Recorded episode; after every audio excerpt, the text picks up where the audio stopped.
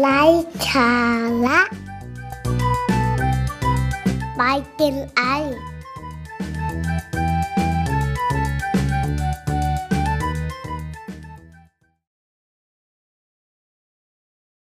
สวัสดีครับ พบกับไลฟ์สาระบายเจนไอนะครับกับวิธีคิดของคนธรรมดาเพื่อการทำงานที่ไม่ธรรมดานะครับ เรื่องราวของภาวะผู้นำเรื่องของทัศนคติ เรื่องการขายการบริการ แล้วก็ การทำงานนะครับสำหรับ episode นี้นะครับสิ่งที่ผมอยากจะมา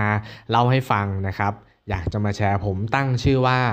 เพราะมองหาจึงมองเห็นนะครับ เป็นหัวข้อที่ผมคิดขึ้นมาได้ แล้วก็คิดว่าน่าจะเป็นประโยชน์กับผู้ฟังทุกๆท่านนะครับ ช่วงโควิดที่ผ่านมาผมว่าหลายคนก็ได้ work from home มาแหละนะครับ แล้วก็ได้อยู่บ้านแล้วก็ได้มี new normal นะครับวิถีชีวิตใหม่ ๆ นะครับ เกิดขึ้นหลายอย่างด้วยกันนะครับ ทีนี้สิ่งที่ผมมองเห็นนะครับ แล้วก็แอบสังเกตมาหลาย ๆ ครั้งก็คือตลาดแถวบ้านนะครับ เขาก็จะมีตลาดสดนะครับ ตลาดสดสิ่งที่มันเกิดขึ้นในช่วงโควิด ก็คือแน่นอนว่าหลายคนตกงานนะครับ หลายคนไม่มีงานทำแล้วก็ในตลาดแห่งนี้ผมสังเกตว่าจะเกิดพ่อค้าแม่ค้าหน้าใหม่ๆ เกิดขึ้นอยู่เสมอนะครับ ทุกเช้าเวลาผมไปซื้อกับข้าว ก็จะสังเกตว่ามีร้านไหนมีอะไรน่าสนใจบ้างนะครับ ก็ไปสะดุดกับร้านผลไม้แห่งหนึ่งนะครับ เป็นลักษณะการตั้งชั่วคราวก็คือเอาผลไม้ใส่เข่งแล้วก็มาตั้งขายนะครับ ก็มีไม่ได้เยอะมากนะครับมีไม่ได้เยอะมากผมก็เลยลองไปซื้อเงาะนะครับไปซื้อเงาะมาทานนะครับปรากฏว่าเออคุณภาพดีฮะเงาะเป็นเงาะที่ค่อนข้างหวานแล้วก็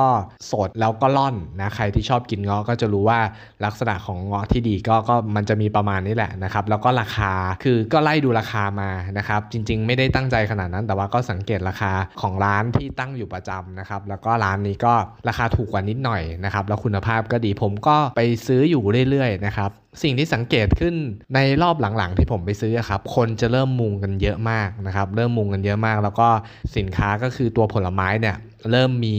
ขนาดที่มันเยอะขึ้น แล้วก็มีหลายชนิดมากขึ้นนะครับ แน่นอนว่าเขาไม่ใช่พ่อค้าแม่ค้าประจำนะครับเพราะก่อนหน้านี้ไม่เคยเห็นเพิ่งมาเคยเห็นตอนช่วงโควิดนะครับแล้วก็น่าจะเพิ่งเริ่มขายนะครับ น่าจะเพิ่งเริ่มขาย แต่สิ่งที่สังเกตคือเขาเริ่มขายดีขึ้นเรื่อยๆนะครับถ้าผมเดาก็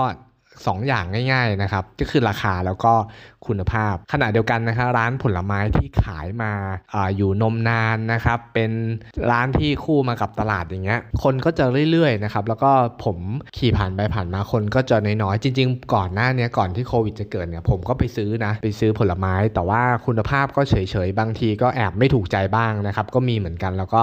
ราคาก็ปกติไม่ได้ถูกหรือว่าไม่ได้รู้สึกว่ามันมันมีความต่างกันยังไงนะครับในระหว่างร้านอื่น ๆ ในตลาดที่เป็นร้านเจ้าประจำอยู่แล้วนะครับ จนกระทั่ง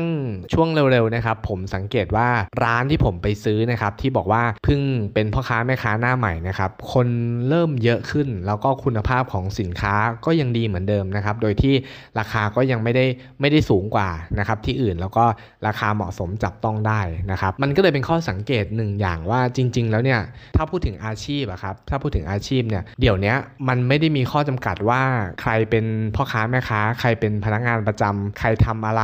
ใครมีอาชีพอะไร แต่ว่ามันสามารถที่จะก้าวเข้าไปทำอาชีพอะไรก็ได้หมด แต่สิ่งหนึ่งที่จะทำให้เราอยู่รอดหรืออยู่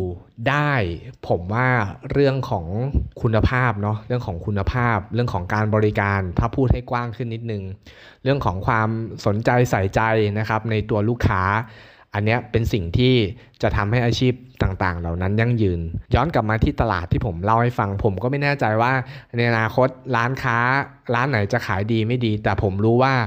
ร้านประจำนะครับถูกแบ่งส่วนแบ่งทางการตลาดในตลาดนั้นไปเรียบร้อยแล้ว แล้วเชื่อไหมครับว่าตอนหลังๆมาเนี้ยผมเห็นร้านผลไม้ที่เป็นลักษณะแบบเนี้ยเป็นพ่อค้าแม่ค้าชั่วคราวร้านอื่นๆ ก็มีมาเปิดกันมากขึ้นแล้วขายดีวัดจากไหนวัดจากสิ่งที่ผมสังเกตทุกครั้งเวลาผมไป ผมก็จะดูว่าคนที่อยู่หน้าร้านในแต่ละร้านเป็นยังไงบ้างนะครับร้านใหม่ๆนะครับส่วนใหญ่จะขายดีเพราะว่าอะไรครับ เพราะว่าเพิ่ง เพิ่งเปิดตัวมาไม่นานนะครับ อยากให้ลูกค้าเข้ามาเยอะๆ ก็ขายของที่เป็นของดีของมีคุณภาพ แล้วก็ราคาไม่แพงมาก แต่ในขณะเดียวกันร้านอื่นๆ ที่อยู่ในตลาดคิดว่าตัวเองเป็นเจ้าตลาดเนาะผูกขาดแล้วนะครับ ก็จะเอาของดีไม่ดีบ้างมาผสมกันอย่างเงี้ยครับช่างกิโลตรงบ้างไม่ตรงบ้าง หรือว่าราคาสูงกว่านิดหน่อยแบบนี้ครับ ซึ่งผู้บริโภคหรือว่าลูกค้าปัจจุบันเนี่ยเขามีทางเลือกเยอะนะครับ เพราะฉะนั้น เพราะฉะนั้นนะครับก็จำเป็นต้องหาของที่ที่ลูกค้าต้องการ แล้วก็มีความเป็นธรรมเพราะลูกค้าพร้อมที่จะเปลี่ยนใจเสมอนะครับ แน่นอนว่าเกี่ยวกับหัวข้อยังไงนะครับ ผมตั้งชื่อหัวข้อว่าเพราะมองหาจึงมองเห็นนะครับ ผมกำลังจะบอกว่าทุกวันนี้ครับคนที่ทำอาชีพมันไม่มีข้อจำกัด มันไม่มีข้อยกเว้นละขึ้นอยู่กับว่าเรามองหาแล้วเราใส่ใจกับสิ่งที่เราทำมากน้อยขนาดไหน ถ้าเรามองหาผมว่าเราจะมองเห็น แล้วก็ถ้าเราสามารถที่จะบริการได้ดีนะครับ สินค้า ของมีคุณภาพนะครับ เราก็จะอยู่ได้ยืนยาว ซึ่งอันนี้คือหัวใจสำคัญนะครับ อันดับที่2ครับผมเพิ่งได้ได้ดูข่าวนะครับทาง YouTube ทาง ได้ฟังทางพอดแคสต์นะครับก็ได้เห็นว่า SCB นะครับบริษัทธนาคารนะครับไทยพาณิชย์ได้เปิดตัวแอปพลิเคชันใหม่ขึ้นมาที่จะเป็น Food Delivery นะครับไม่ได้บอกว่าจะแข่งกับใครหรือไม่แข่งกับใครโดยใช้ชื่อว่า Robinhood นะครับลองไปตามดูใน YouTube มันจะมีรายละเอียดอยู่แล้วนะครับก็เป็นเรื่องใหม่เหมือนกันที่บริษัทที่ให้บริการทางการเงินก็คือธนาคารนะครับก้าวไปทำธุรกิจอื่นที่อาจจะมองดูความเกี่ยวข้องแล้วอาจจะมีน้อยนะครับซึ่งก็สอดคล้องกับสิ่งที่ผมได้พูดไปก่อนหน้านี้ว่าจริง ๆ แล้วเนี่ยอาชีพในปัจจุบันหรือว่าธุรกิจในปัจจุบันนะครับมันพร้อมที่จะจะข้ามสายพันธุ์ พร้อมที่จะเปลี่ยนแปลง ซึ่งเขามองที่อะไรครับมองที่ความต้องการของผู้บริโภคเป็นหลักนะครับ แล้วประกอบกับความที่มีทุนมีหน้าตักที่ดีอยู่แล้วนะครับ ก็สามารถที่จะจะไขว่คว้าโอกาสหรือว่าจังหวะนี้ไว้ได้นะครับเราไม่รู้หรอกครับว่าในอนาคตมันจะทำรายได้มากน้อยขนาดไหน แต่ว่าเพิ่งเปิดตัวมาก็เขายังบอกอยู่ว่าว่าเป็นเป็นเรื่องของ CSR เนาะเรื่องของการช่วยเหลือร้านค้าต่างๆ ซึ่งใน